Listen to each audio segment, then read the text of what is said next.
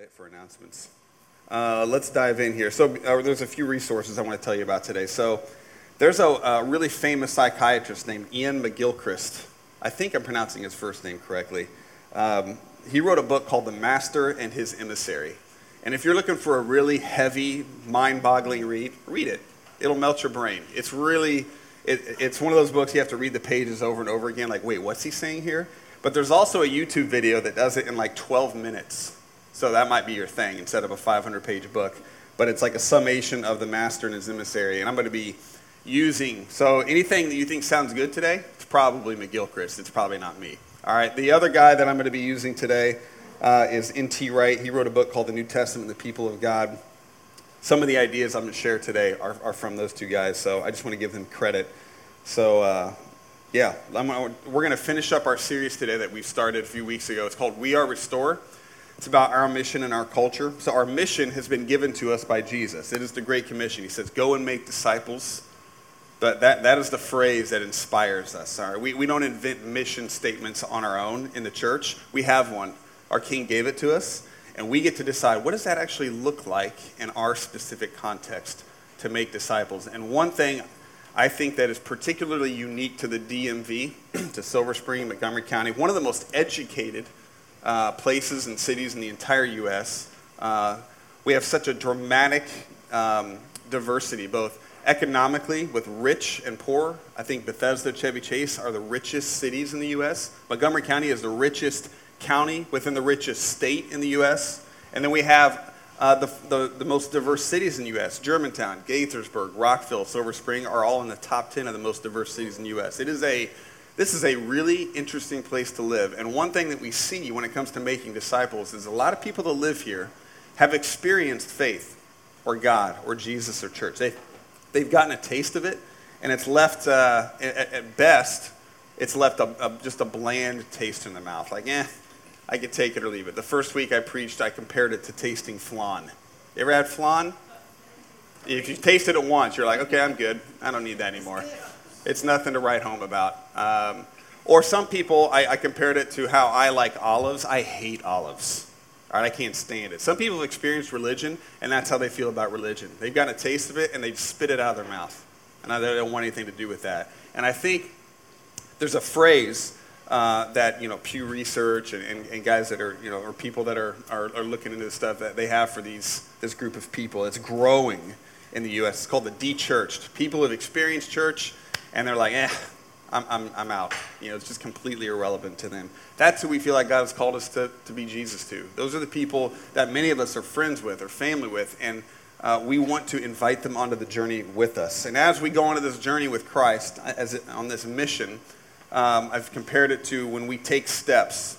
Uh, there's like a cloud of dust that kicks up around Jesus as we follow him, um, at least in the first century when they were in sandals and walking on dirt roads. Now, not so much. But let's pretend that as we're pursuing Jesus, this cloud of dust kicks up around the more and more people that join, the bigger the cloud gets. And that cloud is culture. And as a church, particularly like a four and a half year old church, we're, we're toddler church, getting ready to enter kindergarten church. Um, the cloud is small, but it's going to get bigger. And we're, right, we're trying to figure out okay, what, what does this cloud actually look like? What are the, uh, the uh, specifics, the qualities of the culture that are, that's forming in our church? And some of the qualities we've talked about, I'm going to do a quick recap. The first one we talked about that is sacred to us is inclusion. All right, so you're black, white, gay, straight, wherever, whatever, wherever you're from, whatever group you might be a part of, we believe in inclusion and, and in welcoming anybody and everybody onto the journey with Jesus. And you see in our culture, there's a lot of, and I'm not saying Restore is perfect at it. We are far from perfect. Uh, but what we we feel like God is calling us to do is to be inclusive. And that looks, uh, I think, a little bit deeper and more profound than the watered down version that we see on bumper stickers or the cheap imitation of inclusion uh, the word that is thrown around a lot is uh, coexistence or tolerance. I'm like, I think we can do better than that. Than tolerating each other? Can we do better than that? Jesus says we can. And so that, that's part of inclusion is that we think that Jesus takes inclusion to heavenly heights. Amen. We think he ramps it up dramatically compared to the way our culture practices it. And then we have authentic community is one of the, our cultural values, which sounds uh, fairly benign, Probably you maybe even heard that before. Like, oh, you value community, big deal. That's like saying like you value um, daylight. Like, okay, yeah, everybody does. Uh, but it's a little bit more. Uh, it's a little bit deeper than that, and more shocking because when we think about what authentic community looked like in the first century church, it was a rebellious nature. It was a, a movement against the powers that be, against the Roman Empire, against the status quo. So when we, as people, constantly reorient ourselves around Jesus as king, it's going to stir it up a little bit. The reason the first century church was persecuted was not because they just wanted to be friends with everybody, it was because they were sticking it to Caesar. They were saying, We don't worship you, we worship the king. And there was a group of people forming around that. And Herod and Caesar and, and, and anybody that had power in the Roman Empire did not like that. And we live in an empire. We live in a place that is probably, you know, this is debatable, it's probably the most powerful country in the world. And here we sit. And we have a chance to live with Jesus as king rather than whoever is in, the, in a position of power or political uh, power or anything like that. We, we don't. Um, we don't find our identity in our community in our nationalism or in our political party or in our skin color or in our sexuality. We find it in Christ. And it's a really unifying thing to say, oh, we're all in that together. We may look different, act different, say different things. We may rub each other the wrong way sometimes, maybe more than sometimes, but we're all pursuing Jesus together, and that's what brings us. And when we reorient ourselves around Him instead of other things, barriers and divisiveness cease. And there, we think there's something really beautiful in that. The third thing that, are, that is uh, sacred to us is justice, uh, biblical justice. And um, it, it's tough to recap that one, but I would encourage you to go back and listen to that one, but I'll do it my best to summarize it. Christians, we're, we're not involved in making laws, but we will use them and even break them when it comes to delivering Christ like justice and, and living that out. Justice, as we think, as we believe, is most effective within relationship. I've been, I, mentioned this a couple weeks ago. I've been watching The People versus O.J. Simpson on Netflix. It's a good show. Um, one thing that is really interesting about it's not like I know a lot about courtrooms. All right, I'm not an attorney, but it's it's really fascinating how uh, professional and distant uh, courtrooms are. There is literally no room for relationship or friendship or kind words. It's almost like intentionally kept out of a courtroom. I don't know if that's accurate, but when I watch that show, who knows if that's accurate, but I'm like, that's what it feels like. There's like a total lack, total disregard for any type of warmth or relational connection. And Jesus' justice has that included. And that's when justice is at its most effective. So, for example, if we want justice to be delivered to immigrants and refugees, it's going to be at its most effective if we are in relationship with them, if we are in friendship with them, and not a distant entity to them. This, this is why we go to, to serve Syrian refugees. Our, our next trip is taking place in a couple weeks because when we come near, we think that justice is delivered. And then we talked about empowerment. Jesus said, Whoever clings to this life will lose it. Whoever loses his or her life for me will find it. The power of the cross is its powerlessness which is what? Like, that's completely antithetical to everything that I've been taught. We're taught to grasp for control and power, but Jesus says, no, no, you give it away. Whatever privilege, whatever status, whatever power you've been given, we are called to give it away because when we do that, other people are empowered and we are actually empowered. Paul talks about like my uh, God's strength is made perfect in my weakness. That's what he's talking about. The more that we give ourselves away, the more powerful we become. Which it's like, that doesn't make sense. Most of what Jesus said uh, messes with our heads. But that is a, that is a sacred belief of ours, is, is the foolishness of the cross, of giving power away and not clinging for it and grasping for control. And then today we finish uh, with these two cultural practices uh, scholarship and restoration. And it's kind of this journey towards all of these. And restoration is at the end because if we practice uh, you know, inclusion and authentic community and justice and empowerment and scholarship, it, it's going to take us on a journey of restoration. And there's a lot of caricatures regarding, let's talk about scholarship first.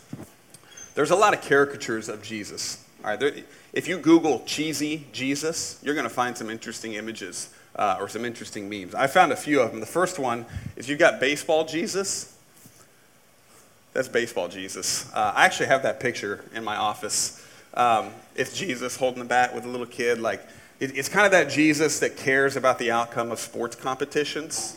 All right, he doesn't exist, but people think that that actually is Jesus. That he, you know, they pray before or after a sporting event. Like he actually cares who wins a football game. I think he's got more important things to concern himself with. But that's that's one example of a caricature of Jesus. We've also got open, what I call open carry Jesus. It's Jesus holding a rifle. I guess if it was open carry, he'd be holding a handgun. Maybe that's like Jesus the hunter. I don't know. But I, have seen that a lot, and that's real. That's not a Photoshop. Someone actually painted that. Like, that just blows me away. Jesus with a gun. And then my personal favorite is YOLO Jesus. You only live once. I was like, really? Watch this. I, I, I found that meme um, which is actually kind of funny. Um, but the, you, I mean, you can go on and on and on about these caricatures of Jesus, and it actually it's funny and we laugh, but it stems from, I, frankly, it just stems from bad theology, like just a bad understanding of who he really is and the power that he carries. Uh, and we laugh, but unfortunately, there's a lot of evan- evangelical Christians who believe in these cheesy uh, versions of, of, Jesus. There's a less than scholarly viewpoint of him. Uh, and there's a, the, the, shallower understanding we have of him, uh, the, the, the less we're going to be able to move deeper into his kingdom. It's going to affect that. So when we read scripture, we, we have to take a scholarly approach. You know, we have to look and mine and, and realize there's 20 centuries or so between us and him and there's been all types of habits and experiences and viewpoints that are going to shape how we approach Scripture. And we have to be aware of that. And so, a great example of this in uh, the first century church was when Paul gave his sermon on Mars Hill. He's talking to Jews, Greeks, Stoics, Epicureans, and, and just this melting pot of different philosophies and, and viewpoints. And we get to see him kind of cut through that with a scholarly viewpoint of Jesus. So we're going to read Acts chapter 17. If you want to grab a Bible, I need to grab one too. And if you want to turn to page uh, 772 in your Bible, we're going to read this speech from Paul as our base scripture today of just what it looks like to have a, you know, just a snippet of a scholarly approach to the story of Jesus. So Acts 17, and I'm going to read verses 16 through 34. So it's, it's a beefy section here, so roll with me.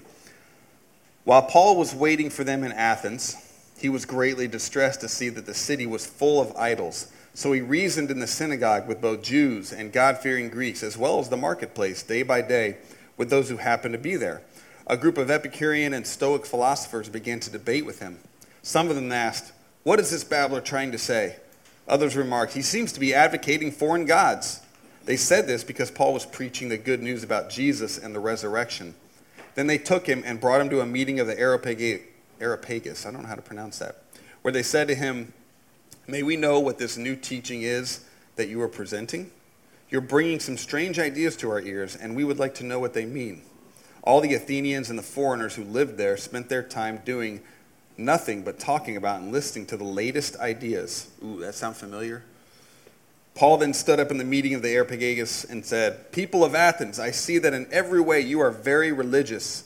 For as I walked around and looked carefully at your objects of worship, I even found an altar with this inscription to an unknown God. So you are ignorant of the very thing you worship. And this is what I'm going to proclaim to you The God who made the world and everything in it is the Lord of heaven and earth and does not live in temples built by human hands. And he is not served by human hands as if he needed anything Rather, he himself gives everyone life and breath and everything else. From one man he made all the nations, that they should inhabit the whole earth. And he marked out their appointed times in history and the boundaries of their lands. God did this so that they would seek him and perhaps reach out for him and find him, though he is not far from any one of us. For in him we live and move and have our being. As some of your own poets have said, we are his offspring. Therefore, since we are God's offspring, we should not think that the divine being is like gold or silver or stone, an image made by human design and skill. In the past, God overlooked such ignorance, but now he commands all people everywhere to repent. For he has set a day when he will judge the world with justice by the man he has appointed. He has given proof of this to everyone by raising him from the dead. When they heard about the resurrection of the dead, some of them sneered, but others said, We want to hear you again on this subject. At that, Paul left the council.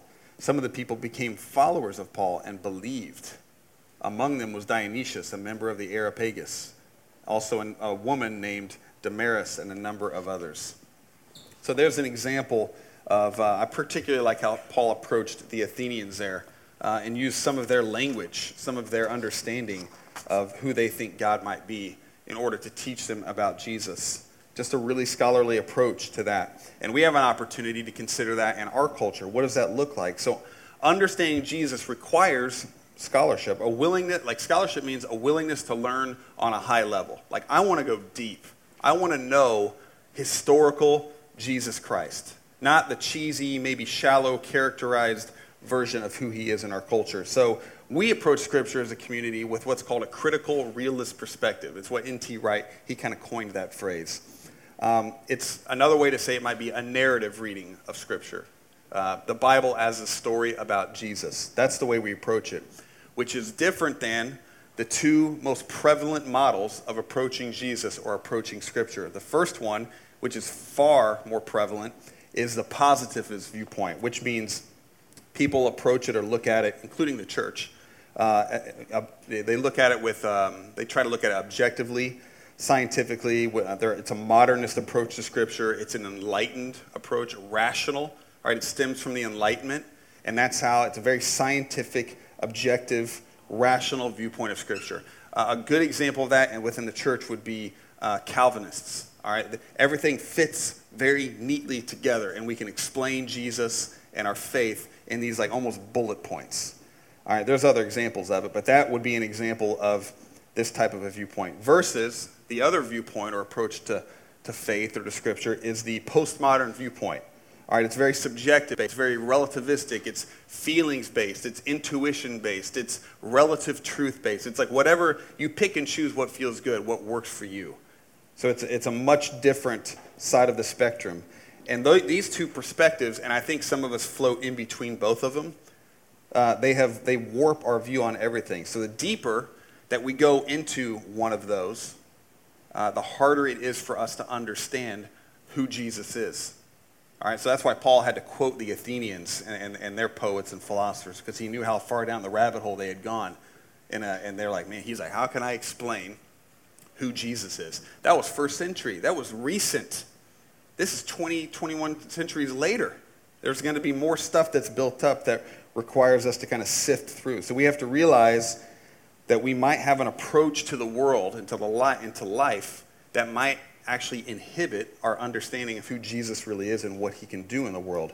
So, if, for example, we've gone down the rabbit hole of like enlightenment and scientific rational view of the world, we may lose sense of the beauty and the joy and the feelings of the world that exist.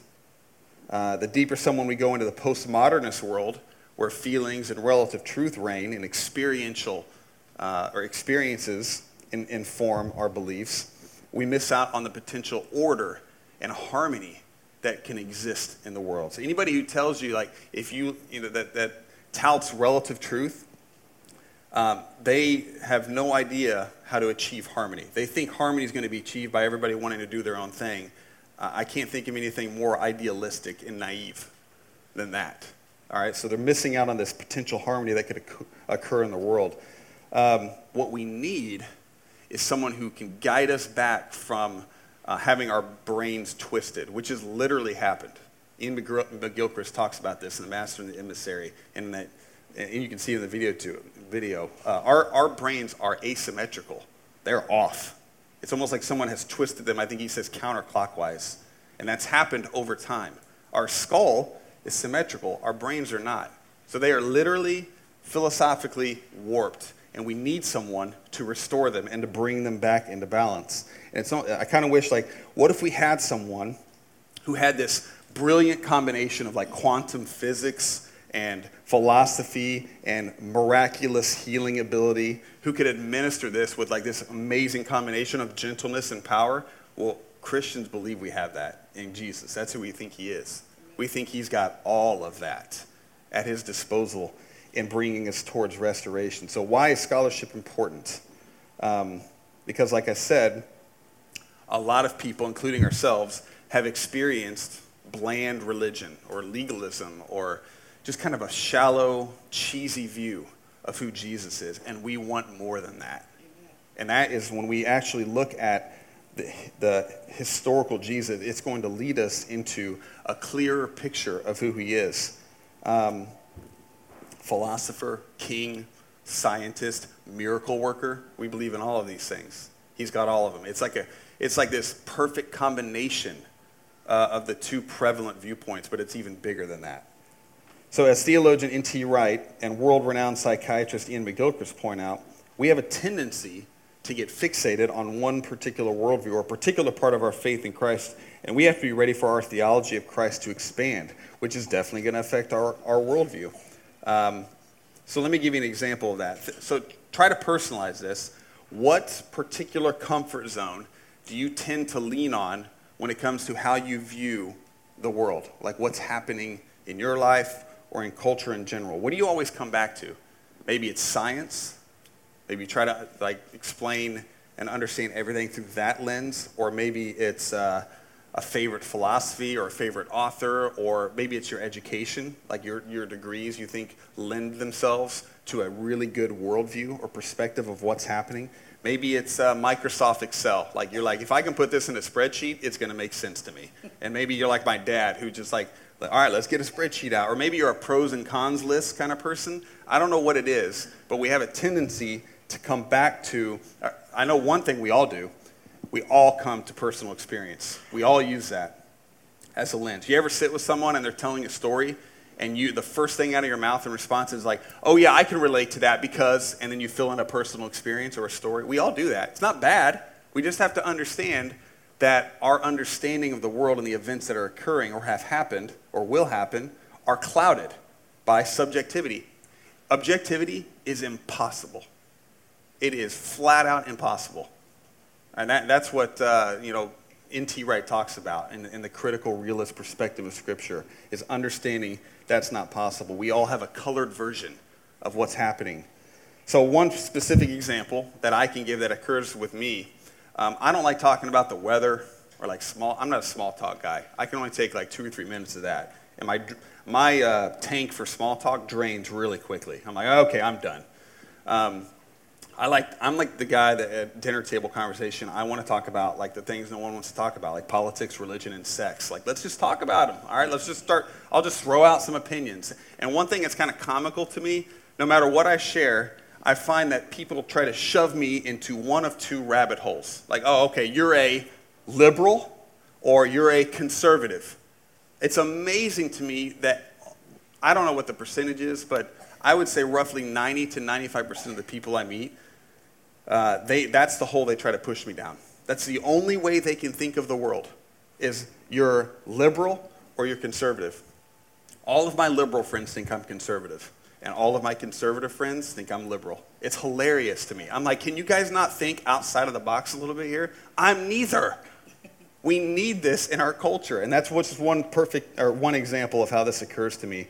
Uh, of just this loss of scholarship. Like, we can really only think of the world in those two lenses. Can we not get more creative than that and, like, maybe challenge the, the, the these walls or these barriers that we've built for ourselves? Um, can you tell that annoys me a little bit? Uh, so there's a beautiful world that Jesus wants to lead us into. And we have this opportunity to like take off these blinders. All right, that like he would take them off, and we would see the, the, the beauty and the peace and the joy and the restoration that can occur when we take off these blinders or we step out of the rabbit hole and we let Jesus lead us into a kingdom that is more vast and textured and layered and deep than any of us could possibly imagine. The journey never ends. Never get bored. You're never going to like follow Jesus and be like, all right, I've had enough. Right, he's just going to take you into these, this beautiful place of restoration. And that's where we close today, is that um, everything that we believe, being on mission or, or practicing these cultural qualities, is going to lead us towards restoration. Uh, it's an effect of everything that we do with Christ, everything about our faith. So First Peter talks about this, uh, this potential restoration. It says, uh, 1 Peter chapter 5, verses 6 through 11. It says, Humble yourselves, therefore, under God's mighty hand, that he may lift you up in due time. Cast all your anxiety on him, because he cares for you. Be alert and of sober mind. Your enemy, the devil, prowls around like a roaring lion, looking for someone to devour. Resist him, standing firm in the faith, because you know that the family of believers throughout the world is undergoing the same kind of sufferings. And the God of all grace, who called you to his eternal glory in Christ, after you have suffered a little while, will himself restore you and make you strong, firm, and steadfast. To him be the power forever and ever. And amen, which means so be it. Restoration. It, it is not some dream we have. It is not some distant reality that we get to we experience. It's not like um, Jesus is not our golden ticket to a better reality when we die. It's happening right now. Amen. This is the reality that we can live into as we, as we follow him on the journey. And I'll go ahead and tell you this about restoration. And it's not a blanket statement, but most of the time, it does not feel good. It is going to be a shock to everything we've experienced or known. It's, not, it's like pulling off a band aid that you've left on for years, and it's like become part of you. And you just like, I got to get this off of me. That's sometimes what it feels like to be restored and to let Him take His scalpel to us. All right? We believe, we call Him the great physician. He's going to perform surgery, sometimes on our emotions, sometimes on our spirit, sometimes physically. There's got to be some healing that occurs, but it's not going to feel good. It's going to mess with, with how we feel, what we believe. It's going to hurt sometimes. Suffering is part of our faith. All right, it's, it's just following him. That happens. It might be, it might, it may not necessarily, but it might be involved in this journey towards restoration. Think about, as you know, like I said, think about surgery or physical therapy. Those, those don't feel good. You ever done physical therapy? No fun at all. I've done it like, I'll go like once, and I'm like, okay, that's good enough. I, I don't want to be in pain for an hour and have to pay someone for it. It's needed. I'm not slamming physical therapists. My sister in law is one. But that's an example of, of restoration. So sometimes it just doesn't feel good. And when, when it's being done by Christ, it is incredibly intrusive. He's going to go places like, I don't want you to go there. He's going to uncover stones that you, you didn't even know needed to be uncovered. Like there's going to be flaws and weaknesses and, and um, brokenness that you didn't even know you had until you started on this journey with him. And he's going to start rolling them over one at a time. And it's like, ugh. And it may be, it, it may be stuff that has built up for years and years and years. Like I, I, that's, that is happening to me right now. He is uncovering. There's one thing that he has been working on me for, I, I can feel him. It's like he turned over this stone, and in the, in the pit there was anger it's been sitting there. And he's been working on that for like three or four years in me. Like, why do you have this constantly? Why is that like your go to? It's so easy for me to get on a cynical, angry soapbox. Really easy for me to get there. I kind of live there. And he's like trying to drain that swamp right now. And it sometimes it's like, this is good. Sometimes I'm like, I don't like this at all. This sucks. It doesn't feel good because that's my crutch. Like, that's where I go. And maybe it's something different for you, but it's going to happen on the path towards restoration. Um, over the coming, uh, you know, whether it's the, over the coming days or weeks or months or years, when you get to those moments, when you get to that moment, maybe it's not happening right now, but it will come. If you take the journey of, uh, you know, with Christ towards restoration, there will come a time where you question everything, and you're going to want to point the finger at God. Uh, I, I've yelled at God. I've cussed God out because of it. There will come a time that might happen. Um, what my encouragement would be is to realize that He is trying to restore you and to just sit and wait and let Him do His work, even when it doesn't feel good. Uh, it, it, it's a powerful experience to do that. And it's, it can be lonely, all types of, uh, of challenges can come with that. But we're about to enter a season that uh, re- reminds us of that the season of Lent starts this Wednesday, is Ash Wednesday. Uh, Lent is this six week um, occurrence on the Christian calendar that reminds us that suffering is a part of our faith.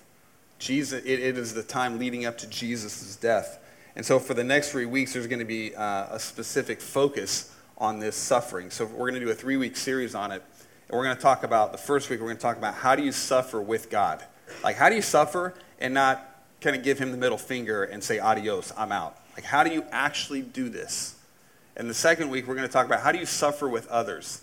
How do you let, like, how do you walk with other people who are suffering? And how do you let them walk with you? Because that can be a real prideful gut check to let someone walk with you through suffering or through pain. And then the third week, uh, we're going to talk about what's the journey towards healing look like? How, how do we heal?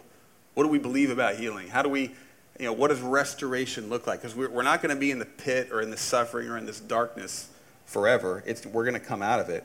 But th- that's what we're going to go over the next three weeks. We're going to kind of walk with Jesus as he walked towards the cross over the, you know, at the beginning of Lent here. And it's big because most of us would rather numb the pain than deal with it.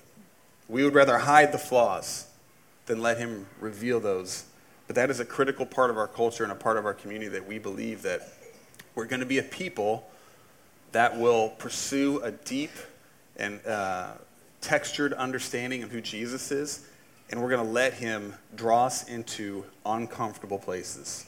And because that is really good news for us and for the world. And that's where we're headed. So let's pray.